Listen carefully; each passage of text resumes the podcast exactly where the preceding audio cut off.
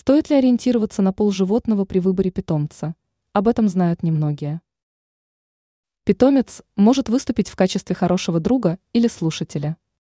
Он способен скрасить тоскливые, мрачные дни. Однако стоит ли учитывать пол животного при выборе питомца? Разберемся в этом более подробно.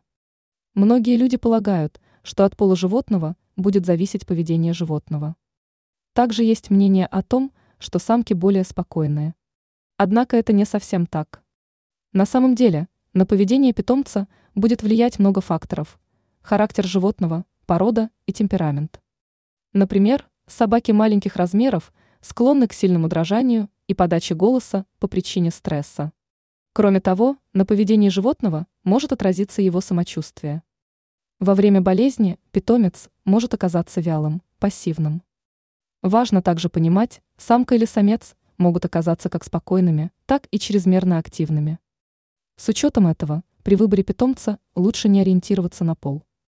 Ранее сообщалось о лучших породах кошек для одиноких людей.